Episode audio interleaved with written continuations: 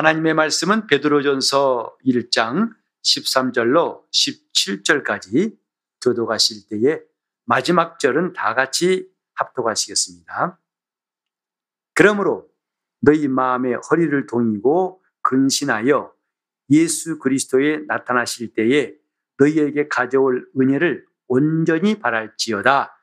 너희가 순종하는 자식처럼 이전 알지 못할 때에 줬던 너희 사역을 본삼지 말고 오직 너희를 부르신 거룩한 자처럼 너희도 모든 행실에 거룩한 자가 되라. 기록할수되 내가 거룩하니 너희도 거룩할지어다 하셨느니라. 외모로 보시지 않고 각 사람의 행위대로 판단하시는 자를 너희가 아버지라 부른즉 너희의 나그네로 있을 때를 두려움으로 지내라. 아멘.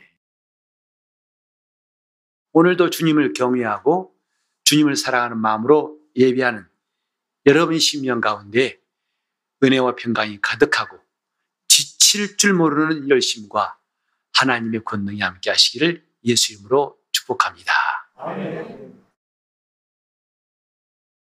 부활절을 지난 다음 주일입니다.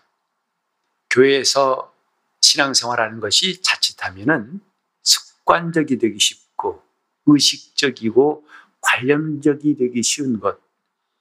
이것이 우리의 삶인 것 같습니다. 그래서 그냥 습관 따라 처음에는 마음을 기울여 찬송하고 기도하고 봉사더니 어느 순간부터는 그냥 말은 말대로 가고 내 마음은 마음대로 떠도는 것 같은 느낌을 가질 때가 있습니다. 부활이란 소식이 엄청난 소식 아니겠습니까? 죽은 자가 살아나는 것. 그것도 죽었다 깨어나는 것이 아니고 완전히 다른 몸으로 사는 것이란 말입니다. 썩을 것으로 심고 썩지 아니할 것으로 살고 육의 몸으로 심고 신령한 몸으로 사나니 욕된 것으로 심고 영광스러운 것으로 다시 산다고 성경은 부활을 이렇게 말씀했습니다. 우린 죽음이 끝인 줄 알았는데 예수 믿고 나서 죽음이 끝이 아니라 부활이 있다는 것을 알았고 그런데 부활을 우리가 왜 그렇게 소중히 여겨야 되는가에 대해서 오늘 생각해 보려고 합니다. 그럼 부활이 끝인가? 아니다. 왜냐하면 예수께서 죽은 자 가운데서 사흘 만에 부활하셨을 때 주님이 왜 부활하셨을까요? 30여 년 사신 그 생애가 짧아가지고 아쉬워서 좀 더 사시려고 부활하신 것은 아닐 거예요.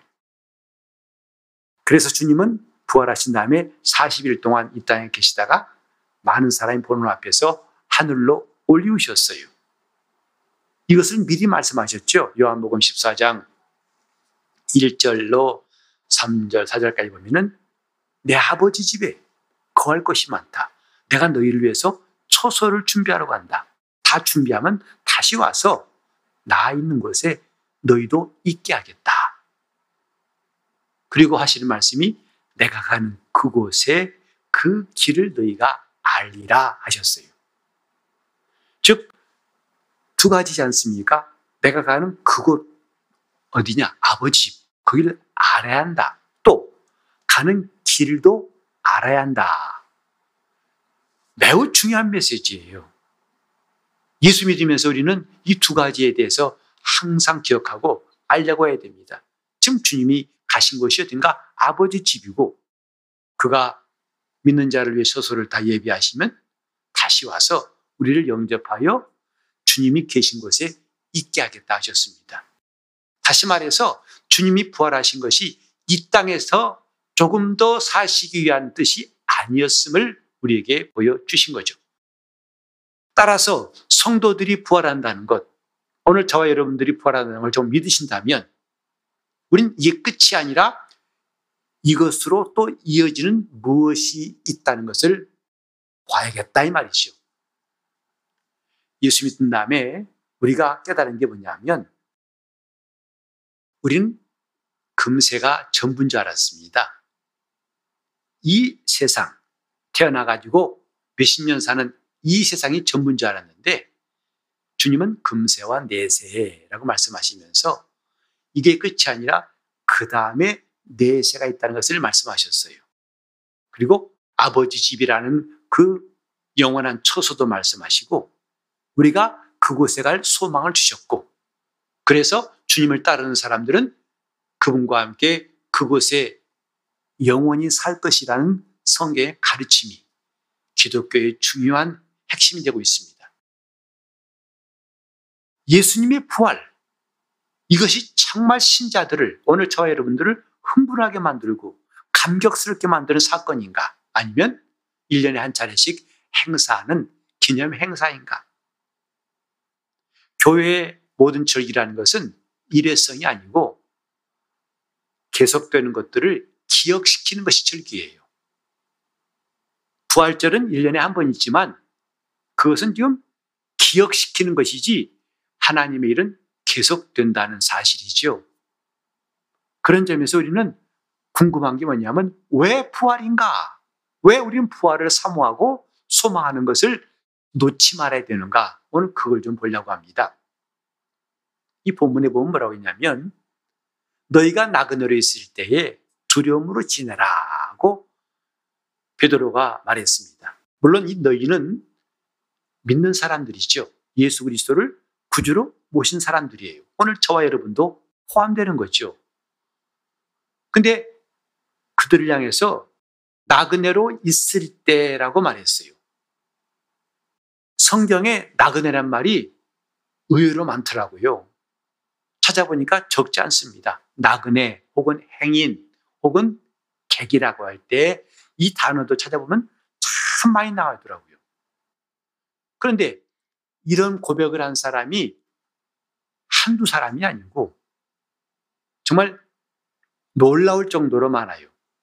그래서 우리가 잠깐 성경을 좀 찾아보기로 하겠습니다. 성경 보면은 이제 창세기부터 우리가 볼 터인데 아브라함이 말했어요. 창세기 23장 4절 보시면 나는 당신들 중에 나그네요. 이 말은 지금 아내 사라가 죽었을 때에 그 매장지를 얻기 위해서 아브라함이 말한 것 중에 하나거든요. 뭐라고 그랬어요? 나는 당신들 중에 나그네요. 거류하는 자입니다. 이 거류한다는 게 뭐냐 하면 거기에 털을 잡고 산다는 사람이 아니고 잠깐 머무는 사람이다. 이 뜻이에요. 아브라함은 자기를 향해서 나는 나그네요. 그랬어요. 당신들은 이 땅의 주인이지만 나는 나그네요. 그 다음에 창세기 47장 9절에 보면은 야곱이 한 말입니다. 드디어 자기 자손들 70명을 데리고 애구방 바로 앞에 섰을 때에 내가 누구냐 어떤 사람이냐 물어보니까 야곱이 답한 말이 이거예요. 뭐죠? 내 나그네의 길의 세월이 130년입니다. 내 나이가 얼마 못 되니 우리 조상의 나그네 길의 연조에 미치지 못하나 험악한 세월을 보냈나이다. 라고 말했어요. 야곱도 자기의 인생길을 나그네 길이라고 그랬어요. 나의 나그네 길, 130년 동안의 나그네 길이다. 라고 말했습니다. 그런가 하면 모세는 출애굽기 2장 22절 이렇게 말했죠. 그가 드디어 아들을 낳았어요. 그때 굉장한 의미를 부여하고 영광스러운 뜻으로 이름 지은 게 아니라 게르솜이라고 이름 지었는데 그 게르솜이란 말은 뭐냐면 거기 나그네가 되었다 이 뜻입니다. 거기서 나그네가 되었도다. 자기의 삶의 중요한 부분을 그렇게 이름 지었어요. 아들에게 준 이름이 그렇습니다. 모세도 자기가 지금 나그네라는 신분을 아들의 이름을 통해서 드러내고 있습니다. 그런가 하면 하나님께서 출애굽기 22장 21절에 이제 이스라엘 자손들을 향해서 너희도 애굽 땅에서 나그네였다.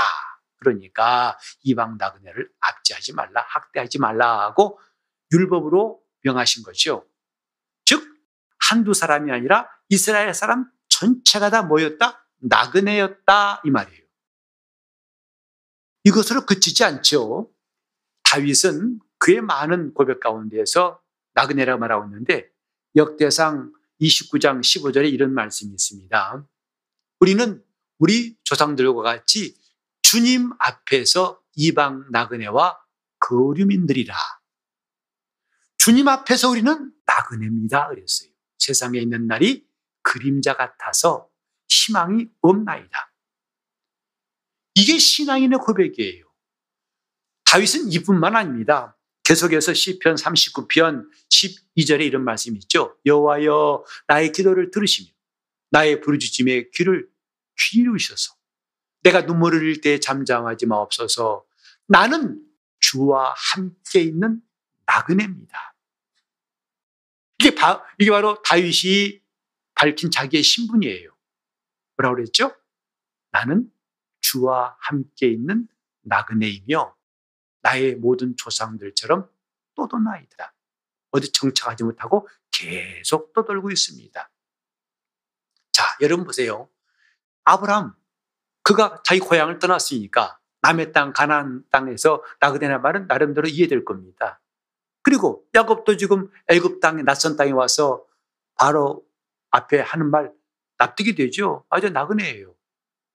그런가 모세도 마찬가지죠. 비록 그가 애굽에서 바로 공주의 아들로 살았지만은 그는 자신이 나그네라는 사실을 뼈저리 깨달았기 때문에 아들 이름을 지어줬어요. 근데 보세요. 광야에서 이스라엘이 40년 동안 나그네라 말 쉽게 납득이 되죠. 근데 다윗의 말 들어보면은 단지 그들은 남의 땅에 들어가 살았기 때문에 나그네가 아니고 더 넓은 시야를 말해주고 있어요. 뭐죠? 지금 다윗이 아까 그 성경 말씀에 있는 그 고백할 때는 애굽 땅도 아니에요. 광야도 아니에요. 드디어 약속하신 땅 가나안에 들어왔고 거기서 이제는 그가 왕이 되었어요. 지배하는 왕이 되었다고요. 무슨 나그네입니까? 이제는 가나안 주민들이 떨면서 당신이 주인이라고 하는 판인데 무슨 나그네입니까? 그런데 다윗은 말합니다. 나는 주님과 주님과 함께하는 나그네요. 이건 신앙의 고백이에요. 자기 영혼을 제대로 파악하고 하나님 앞에 고백하는 거예요. 마찬가지로 오늘 우리 믿는 사람들이 정말 내 정체성, 내가 누군가를 하나님 앞에 말할 수 있다면 그 신앙은 확고할 겁니다. 다윗처럼 나는 주님 앞에 있는 나그네입니다. 주님, 나는 나그네입니다. 내가 이 땅에서 태어났고 수십 년 살았고 또 익숙한 것 많지만 그러나 이곳은 내가 잠시 머무는 땅이고 나는 이 땅에서 나그네입니다. 라고 고백할 수 있다면 이 사람은 진정한 신앙이라 할 수 있을 것입니다. 즉, 하나님이 보시는 관점에서 그도 말했기 때문에 그게 믿음의 고백이에요. 다른 사람 볼 때는 당신은 나그네가 아니고 돈 많은 사람이고 많은 땅을 가지고 있고 아니 왕이고 결코 당신은 나그네가 아니라고 할지라도 하나님 보실 때는 다윗이 자기가 나그네임을 깨닫기 때문에 나는 주와 함께 이 땅에서 나그네입니다. 라고 고백했습니다. 성경에 보면 이렇게 훌륭한 신앙의 인물들이 나그네, 자기를 향해서 나그네라고 했었어요. 근데 더 놀라운 것은 결정적으로 예수님도 내가 나그네 됐을 때라고 마태복음 25장 35절에 말씀했어요. 주님 자신도 내가 나그네 되었다고 말씀하셨다 이 말이죠. 그러고 보니까 주님이 이 땅에 오셔서 그가 머무셨던 30여 년 동안의 생활 자체가 나그네 삶이었어요. 내가 나그네 되었을 때, 내가 병들었을 때, 내가 갇혔을 때 하시면서 하신 주님의 생애를 그렇게 말씀하신 거거든요. 그가 하늘 영광을 버리시고 이 땅에 오셔서 그 죄 많은 인간들 사이에서 오해받으시고 욕을 욕을 받으시면서 수치와 고난 당하시고 마침내 그들의 손에 죽임을 당하는 참 나그네 치고는 가장 비참하고 고달픈 삶 아니었겠습니까? 근데 주님은 내가 나그네 되었을 때라고 했어요. 오늘 저와 여러분 생각해 봅시다. 여러분 과연 정말 자기 자신이 주님 나는 나그네입니다. 라고 고백했던 적이 얼마나 있습니까? 우리가 진정 신앙인이라면 아직 부모가 있으니까 형제가 있으니까 또 친구들이 많으니까 나는 그런 거 외롭지 않아. 나그네는 외로울 텐데 나는 안 외로우니까 그 말은 나에게 관계없어. 라고 할지 모르겠어요. 그러나 신앙인이라면 내 곁에 있는 모든 것들이 떠나간 다음에도 변치 않은 그 사실을 고백할 수 있어야 신앙 고백 아니겠습니까? 주님, 나는 나그네입니다. 병들었을 때든 건강할 때든 내가 구한 것이 있든 가난하든 나는 역시 나그네입니다. 이스라엘 사람들이 애굽에서 나와가지고 가나안 갈 동안에 광야 사막에서 그 뼈약볕 아래에서 마실 물도 없고 먹을 것도 없는 그때에 드디어 그들 눈앞에 엘림의 열두 샘과 70그루의 종려나무가 있는 오아시스를 발견했어요. 얼마나 기뻤겠어요. 시원한 그늘에 쉬면서 물을 마시면서 야 살았다. 하지만 그것 역시 사막입니다. 아직 사막 벗어난 게 아니거든요. 잠깐 목을 축이는 잠깐 쉬는 곳이었어요. 세상은 마치 그와 같다고 말할 수 있는 사람, 이 사람이 참 신앙인이에요. 요즘은 참 신앙이 혼란스러운 때라고 생각합니다. 그래서 갖가지 미혹하는 자들과 아주 거짓말하는 자들이 우리 주위에 너무 많아요. 그래서 종종 그러죠. 내가 정말 구원받을 수 있는가? 나 이렇게 살다가 나중에 과연 주님 앞에 설 수 있을까? 누가 혹시 그렇게 불안할 때 물어보면은 답이 잘 안 나와가지고 우물쭈물하고 당황스러울 수 있겠죠. 근데 애써서 아니야 나 오랫동안 믿었으니까 그래 구원받을 거야 하고 우기지만은 마음속에서 있는 불안함 진짜 진짜일까? 라는 생각을 잠재울 수 없을 거예요. 그래서 내가 구원받은 확실한 사람이란 그 담력은 정말 중요한 것인데 그것을 느낄 수 있는 좋은 한 가지 기준이 오늘 이 본문에 나와 있습니다. 나는 정말 구원받은 사람이 틀림이 없어. 나는 확실히 거듭난 사람이야. 라고 할 수 있는 시약 같고 기준 같고 잣대와 같은 게 뭐냐면 오늘 본문 말씀이에요. 여러분 리트머스 시험지 기억나나요? 너그 산성과 알칼리성 분별할 수 있던 시험지 기억나십니까? 요즘 같은 코로나가 행해할 때 아주 마음에 목도 아프고 이상하게 꼭 증세가 코로나 같아가지고 아 병원 가 진단 받아야 되는 거 아니야? 그래서 항체 검사도 하고 또 PCR도 하면서 어쨌든 거기서 음성입니다. 그러면 안심이 되고 뭔가 좀 그렇게 진단받고 싶어서 궁금할 때가 있죠. 신앙도 마찬가지입니다. 오늘 내가 과연 하늘의 사람인지 예수 그리스도에게 속한 성도인지 그걸 분별할 수 있는 분명한 기준 저 미혹한 자들이 들이대는 14만 4천이 이런 엉뚱한 소리 말고 그 숫자에 들어가야 구원받는다 그런 소리 하지 말라고 하세요. 그거 아닙니다. 더 성경적인 기준이 있어요. 내가 나그네인가? 하나님 앞에 내가 나그네로 살고 있는가? 그 사람은 확실히 하늘에 갈 사람이란 사실. 성경이 증거하고 있습니다.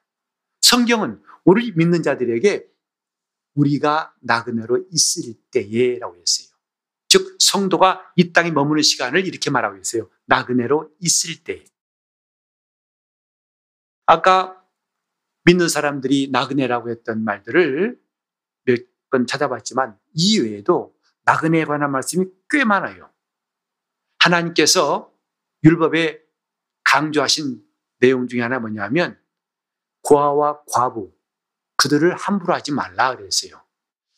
참 놀라운 것은요. 정말 하나님께서 주시는 그 은혜가 뭔가를 이들을 통해 깨닫습니다. 과부 이야기가 왜 많이 나올까요? 남자들은 아마 상관없을 거예요. 내가 남자인데 무슨 과부 이야기라고 하고 그래. 또 나는 부모님 다 계신데 왜 고아란 말을 난 그거 상관없어. 해당 사항 없어. 라고 할지 몰라요. 하지만 하나님이 고아와 과부 편이라는 말씀은 깊은 뜻이 있어요. 고아는 뭐죠? 자기를 보호할 부모가 없어요. 과부는 누굽니까? 자기를 지켜줄 남편이 없어요. 그래서 억울함을 당하고 불쌍하고 정말 어디 가서 자기의 사정을 말할 데가 없는 불쌍한 사람들이에요. 이것은 단지 고아와 과부가 되란 뜻이 아니라 하나님을 떠난 인생이 고아와 같고 과부와 같다는 말씀이죠. 하나님을 떠나니 누가 도와줍니까? 원수가 찌찌꼼, 찌찌꼼 그들을 괴롭히려고 할 때 누가 거세게 그들을 뿌리치고 도와줍니까? 하나님을 떠난 인생이 그와 같다는 것. 그렇기 때문에 고아와 과부를 불쌍히 여기는 걸 통해서 하나님이 나를 불쌍히 여기시는 것을 깨달으라는 뜻입니다. 그와 함께 고아와 과부와 함께 빼놓을 수 없는 게 뭐냐면 객, 곧 나그네를 대접하라고 말했어요. 그래서 신약 성경에도 나그네를 대접하라. 아직 지나가는 나그네, 자기 집이 아니고 지나가는 낯선 나그네들을 대접하는 것을 성도들이 꼭 해야 할 일로 가르쳤던 거죠.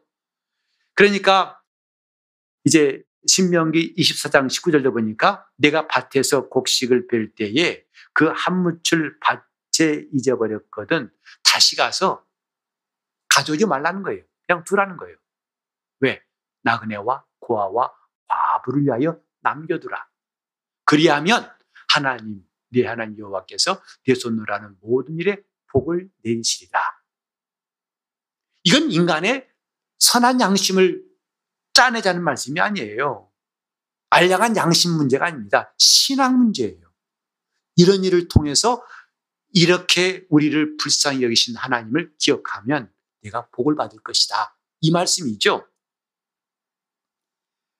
자, 우리는 이렇게 하나님 앞에 있는 사람들, 정말 하나님이 나를 사랑하신다는 것을 이렇게 고아와 과부와 나그네를 선대하신 일을 통해서 느낄 수 있게 하신 거예요.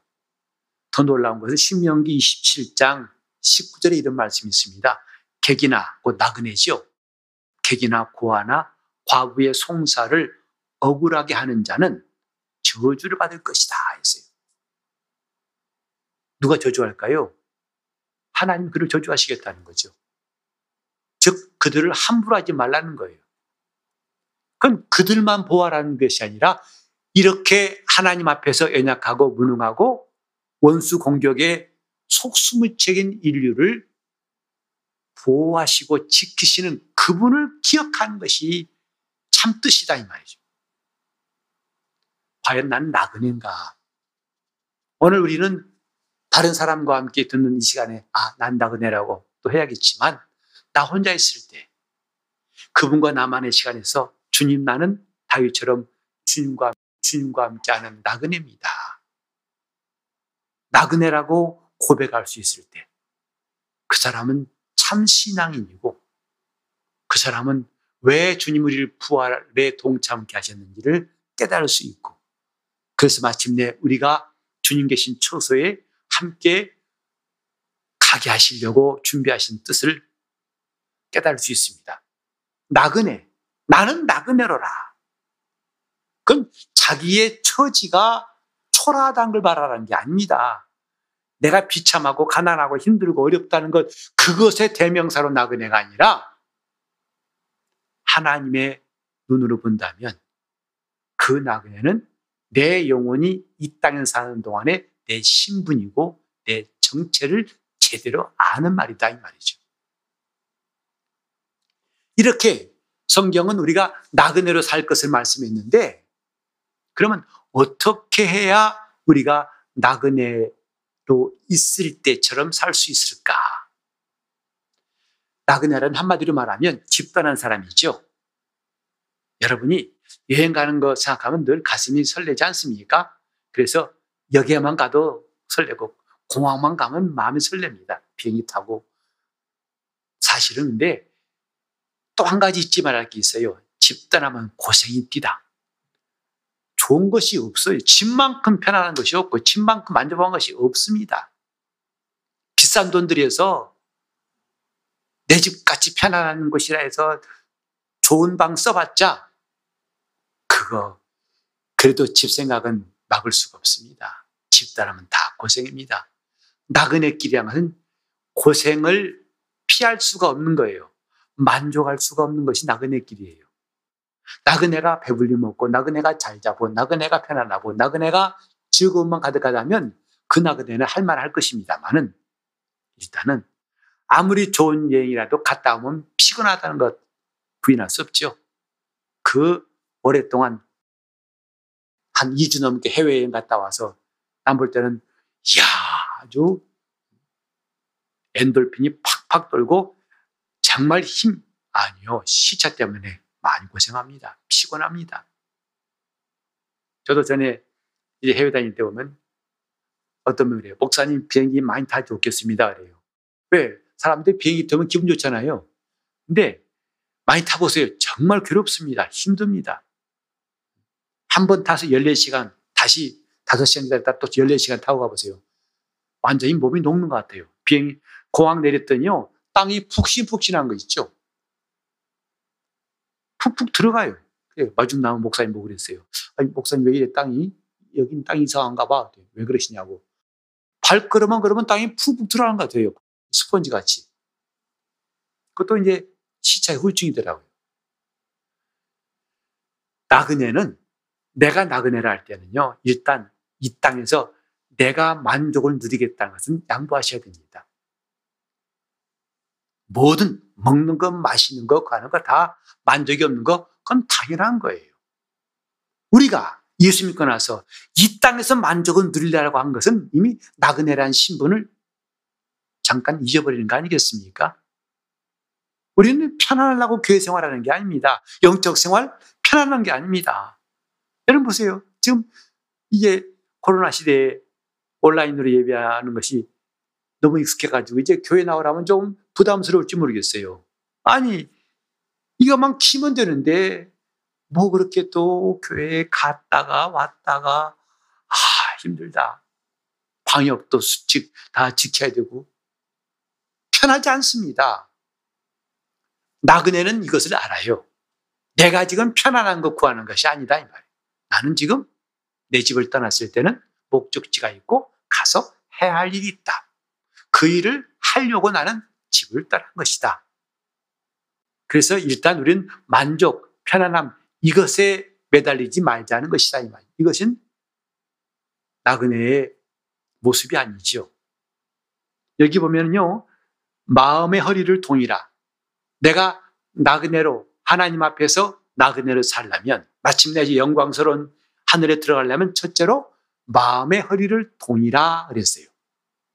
마음의 허리를 동이란 말은요. 원래 뜻을 보면은 급한 일을 당할 때 취하는 태도로 나와 있어요.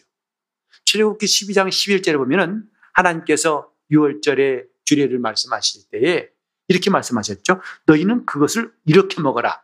허리에 띠를 띠고 발에 신을 신고 손에 지팡이를 잡고 급히 먹어라. 이것이 여호와의 유월절이다 그랬어요.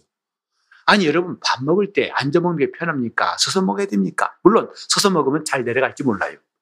그러나 앉아서 특히 유대인들은 먹을 때는 이렇게 기대는 게 아니라 거의 누워서 먹는다고 그러죠. 근데 하나님이 유월절을 지키라 하실 때 그들은 이제 나그네 되라고 하신 거예요. 400년 동안 살았던 애굽을 뒤로 하고 이제는 출발해라. 나그네로 출발하는 거죠. 어떻게? 허리에 띠를 띠라. 급히 먹어라. 이것 지금 상황이 비상이다 이 말이에요. 그렇기 때문에 이것저것 따지고 편안한 것, 만족스러운 것 따지지 말라는 것이죠. 그래서 정신적이든 육체적이든 간에 게으른 삶을 반성하고 목표로 발진하는 자세. 이것이 바로 마음의 허리를, 마음의 허리를 동이는 거예요. 즉, 영적 생활은 일정한 혹은 거룩한 긴장이 필요해요. 나그네가 긴장 안 하면요, 어떤 사고를 당할지 모르죠. 그래서 항상 가방도 이렇게, 이렇게 뒤로 내놓지 말고 앞으로 당겨가지고 끝내더라도 갖고 와라. 실제로 해외 나가서 도난을 당할 일이 저도 두 번 있었어요. 가방을 통째로 잃어버렸던 인생. 정말 그럴 것이라고 상상도 못했던 우리 팀만 타는 버스에 선반에 올려놨는데 그 사람, 우리 팀 왔다 갔다 하는 사이에 누가 올라와가지고 가방을 집어가 버렸어요. 통째로. 아무도 상상 못했죠. 정신을 차리지 않으면 안 된다 이 말이죠. 긴장이 필요해요. 나그네는 긴장이 필요합니다. 성경에 말씀했죠. 깨어라 근신하라 너희 대적 마귀가 너희를 삼키려고 우는 사자와 같이 덤비고 있다. 거룩한 긴장이 필요하다 이 말이에요. 우리 하나님 앞에서 마음의 허리를 동이라 마음의 긴장을 늦추는 순간에 우리는 원수들의 공격을 받을 수가 있어요. 시험이 들어올 수가 있어요. 그래서 적정한 긴장이 필요합니다. 거룩한 긴장이 필요한 거죠. 그래서 예수님께서도 누가복음 12장 35절에 보면은 종이 취하여야 할 바른 자세로 허리에 띠를 띠라고 그랬어요. 허리에 띠를 띠고 등불을 켜고 서 있으라. 이것이 나그네로 사는 삶을 말하는 것이다 이 말이죠. 나그네가 되면요 긴장을 풀 수 없습니다. 해외 나가서도 항상 시간 시간 알람 맞춰 놓습니다. 기상 시간도 정해놓고 늦게 일어나면 비행기 놓칠 수 있으니까 호텔 체크인 아웃 체크아웃하고 그 다음에 만날 시간 그 다음에 어디 모든 게 다 스케줄이 놓칠 수 없는 시간들로 채워지는 게 긴장할 수밖에 없죠. 마음의 허리를 통이라. 지금 우리가 영적 생활 편안하게 하겠다는 생각은 좀 바꿔야 된다 이 말이죠. 왜? 나그네가 취할 자세는 아니죠. 교회에서 우리가 봉사할 때에도 편안하게 봉사하려면 봉사할 것이 없어요. 다 힘듭니다. 쉽지 않습니다. 때로는 내가 손해봐야 됩니다. 근데 우리는 그걸 당연하게 보고 있어요. 왜? 나그네로 살고 있기 때문이다. 이 말이에요. 오히려 그렇지 않은 것을 우리는 경계하고 있죠. 쓸데없이 편안하고 너무 지나치게 편안한 것, 그건 뭔가 경고라고 생각해서 정신을 차리는 것이 성도 아니겠습니까?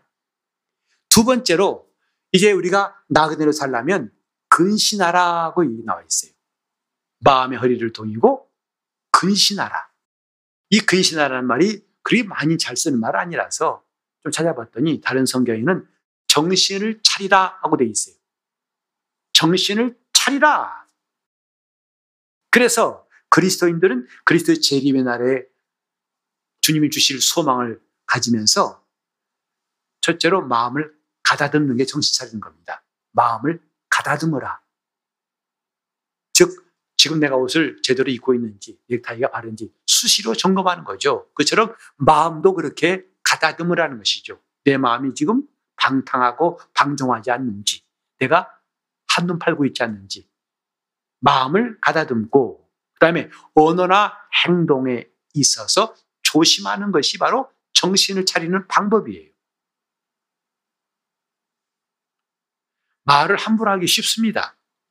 긴장을 풀면은 말이 제멋대로 나갈 수 있어요. 우리가 지금 하나님 앞에서 근신하여야 할 자세, 내가 나그네이기 때문이죠. 그리고 또 한 가지는 인내를 하는 것이 참 중요합니다. 이것은 예수를 안 믿는 사람들도 이 땅에 살면서 깨닫는 거 아니겠습니까? 참아야 된다는 것. 그건 안 믿는 사람도 똑같이 말합니다. 하지만 우리는 다른 게 아니에요. 다른 것이 아니라 하나님 말씀에서 떠나지 않기 위해서 오래 참으라는 거죠. 그 말씀을 버리지 않으려고 오래 참으라는 거예요. 오래 참지 않았다는 그 말씀을 내가 버리기 쉬우니까 그 말씀을 안 버리려고 오래 참는 것이다 이 말이죠. 마지막으로 세 번째 우리가 나그네로 살려면 하나님의 말씀에 잘 순종해야 한다 이 말이죠. 괜히 우리는 정신 차리고 괜히 마음의 허리를 도는 게 아닙니다. 목표가 있어요. 뭐죠? 하나님 말씀에 순종해 살려는 목표가 있기 때문에 이런 것이다 이 말이에요. 아무리 마음의 허리를 동이고 껴있다 할지라도 내가 하나님 말씀대로 살지 않다면 그건 아무 소용이 없을 거예요. 그건 정말 무익한 일이 될 수밖에 없을 겁니다. 우리는 하나님 앞에서 참 내가 누구냐? 난 나그네다. 근데 나그네는 과연 뭐한 사람이냐? 거기 살려고 온 사람이 아니잖아요. 거기 땅을 사고 집을 짓고 하려는 사람이 아니잖아요. 주님도 말씀했어요. 여우도 굴이 있고 공중에서도 거처했으나 인자는 머리 둘 것이 없다고 말씀하셨어요. 어떤 사람이 그걸 보고 주님은 참 불쌍하셨다. 아, 그렇게 지방간도 방학간도 없어가지고 월세방 사셨나 이렇게 동정한 사람도 있는데 그러나 예수님은 이 땅에 정착을 오신 분이 아닙니다. 여기에 머리를 들어오신 분이 아니에요. 여기서 살려고 오신 분이 아니에요. 그분은 나그네로 잠시 머물다가 지나가신 거예요. 그래서 지금 겟세만에 가도 계시지 않고 갈릴리 나사렛 가도 그분은 계시지 않습니다. 골고다 언덕 가도 주님은 지금 계시지 않아요. 왜? 지나가셨어요. 그가 오신 것은 아버지 뜻대로 순종히 일하시는 것이고 마치신 다음에 그는 죽으시고 그 다음에 그는 부활하시고 그 다음에 그는 하늘에 가셨고 마침내 그는 때가 되면 다시 오실 것이고 그분의 일은 계속 지금 진행되고 있어요. 계속 진행되는 것. 오늘 저와 여러분이 예수 믿는 다음에 아는 것. 금세뿐만 아니라 내세에 대해서도 관심을 가지고 알게 된 거죠. 아, 금세 삶이 끝이 아니구나. 한 번 죽는 건 정하신 것이고 그 뒤에는 뭐가 있다? 심판이 있다는 것을 아는 것이 아니겠습니까? 예수 믿는 것도 심판을 받지 않게 살아는 걸 우리는 알지 않습니까? 심판을 받지 않으려면 예수 믿는 것밖에 없다. 예수 안 믿으면 그 사람 반드시 심판받는다고 예수님이 직접 말씀했죠. 이러니까 무서운 거 아니겠어요? 이러니까 우리가 예수 믿고, 이러니까 우리가 주님 앞에서 나그네로 살아야 된다고 결단하지 않습니까? 세상은 우리가 나그네로 사는 것보다도 이 땅에 머물라 소돔성에 살던 로세 가정에 천사를 보내서 그들을 끌어내실 때에 로세 천은 그 성을 떠나기 싫었어요. 머물고 싶었어요. 그래서 뒤를 돌아보지 말란 천사의 말을 어기고 돌아보는 순간에 그는 소금기둥이 되었죠. 우리는 정말 이 세상에 정들 수 없는 사람들을 되어야 되는데 지금 너무나 정이 들어 있지 않는가. 너무 정든 사람은 나그네 될 수가 없어요. 오히려 세상이 낯설어야만이 나그네 될 수 있는데 우리는 너무나 정들어 있지 않는가. 너무나 발을 깊이 거기에 짚고 있지 않는가.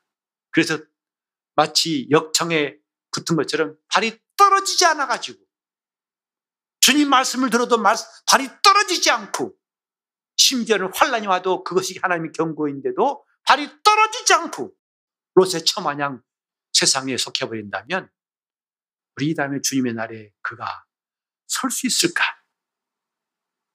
세상은 우리로 이 나라 사람 되라고 합니다. 빌라도가 예수를 신문할 때 말했죠. 내가 유대인 왕이냐? 그때 주님 말씀하신, 말씀하신 것이 내 나라는 이 땅에 있지 않다 하고 두 번이나 말씀하셨어요. 내 나라가 이 땅에 있다면 내 신하들이 와서 나를 구했을 것이다. 내 나라는 이 땅에 속한 것이 아니다 하고 말씀하셨어요. 오늘 과연 내가 신자라면 나그네 같이 살 것이고 그 나그네는 세상에 정을 떼려고 하는 것 그게 영적 생활이라 생각합니다. 나는 이 죄 많은 세상 내 것이 아니라고 정을 떼려고 작정하고 이제 우리 주님 앞에서 나그네로 살 수 있는 다짐이 오늘 여러분 모두에게 있기를 예수 이름으로 축원합니다. 예배할 때에도 주님 앞에서 순종하고 섬길 때에도 주님을 따라갈 때에도 예수 이름을 증가하고 봉사할 때에도 나는 주님을 따라할 수 없는 이 세상에 정들 수 없는 주님과 함께하는 나그네로 살겠습니다.